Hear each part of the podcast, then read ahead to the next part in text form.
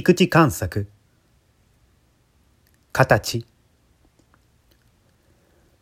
摂津藩国の主であった松山信介の侍大将中村新兵衛はご機内中国に聞こえた大号の死であった。その頃機内を分量していた筒井松永荒木和田別所など大名小名の手のもので槍中村を知らぬ者は、おそらく一人もなかっただろう。それほど新兵衛は、そのしごき出す三軒への近江の槍の矛先で、先駆けしんがりの巧妙を重ねていた。その上、彼の武者姿は戦場において、水際だった華やかさを示していた。火のような症状火の羽織を着て、十日無り永金の兜をかぶった彼の姿は、敵味方の間に輝くばかりの鮮やかさを持っていた。ああ、症状費よ、十日無りよ。と、敵の増票は、新兵衛の槍先を避けた。味方が崩れ立った時、激浪の中に立つ岩尾のように敵勢を支えている症状費の姿は、どれほど味方にとって頼もしいものであったかわからなかった。また、嵐のように敵陣に殺到するとき、その先頭に輝いている十日無りの兜は、敵にとってどれほどの脅威であるかわからなかった。こうして、槍中村の症状費と十日無りの兜は、戦場の花であり、敵に対する脅威であり、味方にとっては信頼の的であった。新兵衛殿、折り入ってお願いがある。と、元服してからまだ間もないらしい美男の侍は、しんべヱの前に手をついた。何事じゃ。そなたと我らの間に、さような時儀はいらぬぞ。望みというをはよう言うてみ。と、育むような時間をもって、しんべヱは相手を見た。その若い侍は、新兵衛の主君、松山信介のそば原の子であった。そして、幼少の頃から、新兵衛が森役として、我が子のように慈しみ、育ててきたのであった。他のことでもおりない。明日は、我らの初神社ほどに、なんぞ華々しい手柄をしてみたい。ついては、おみさまの症状費と、十日無りの兜を貸してたもらぬか。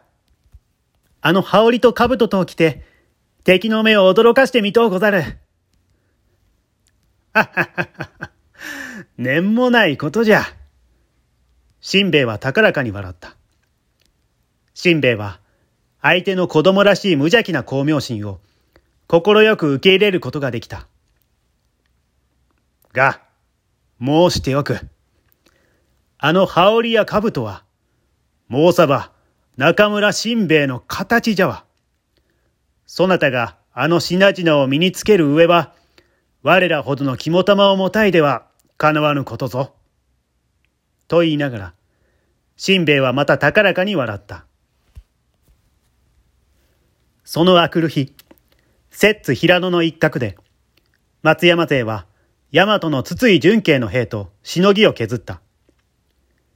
戦いが始まる前、いつものように症状費の武者が十日無りの兜を朝日に輝かしながら、敵勢を尻目にかけて大きく輪乗りをしたかと思うと、駒の頭を立て直して、一気に敵陣に乗り入った。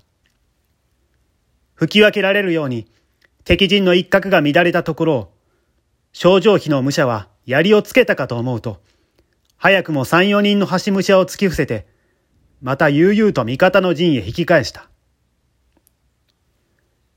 その日に限って、黒川脅しの鎧を着て、南蛮鉄の兜をかぶっていた中村新兵衛は、会心の笑みを含みながら、症状費の武者の華々しい武者ぶりを眺めていた。そして、自分の形だけすら、これほどの力を持っているということに、かなり大きい誇りを感じていた。彼は二番槍は自分が合わそうと思ったので、駒を乗り出すと、一文字に敵陣に殺到した。症状費の武者の前には、戦わずして浮き足立った敵陣が、中村新兵衛の前にはびくともしなかった。その上に、彼らは症状費の槍中村に突き乱された恨みを、この黒川脅しの武者の上に復讐戦として、たけり立っていた。新兵衛はいつもとは勝手が違っていることに気がついた。いつもは虎に向かっている羊のようなおじけが敵にあった。彼らはうろたえ、血迷うところを突き伏せるのに何の造作もなかった。今日は彼らは戦いをする時のように勇み立っていた。どの増票もどの増票も十二分の力を新兵に対し発揮した。二三人突き伏せることさえ容易ではなかった。敵の槍の矛先が、ともすれば身をかすった。新兵衛は必死の力を振るった。平素の二倍もの力さえ振るった。が、彼はともすれば突き負けそうになった。手軽に兜や症状費を貸したことを、後悔するような感じが頭の中をかすめた時であった。敵の突き出した槍が、脅しの裏をかいて、彼の火腹を貫いていた。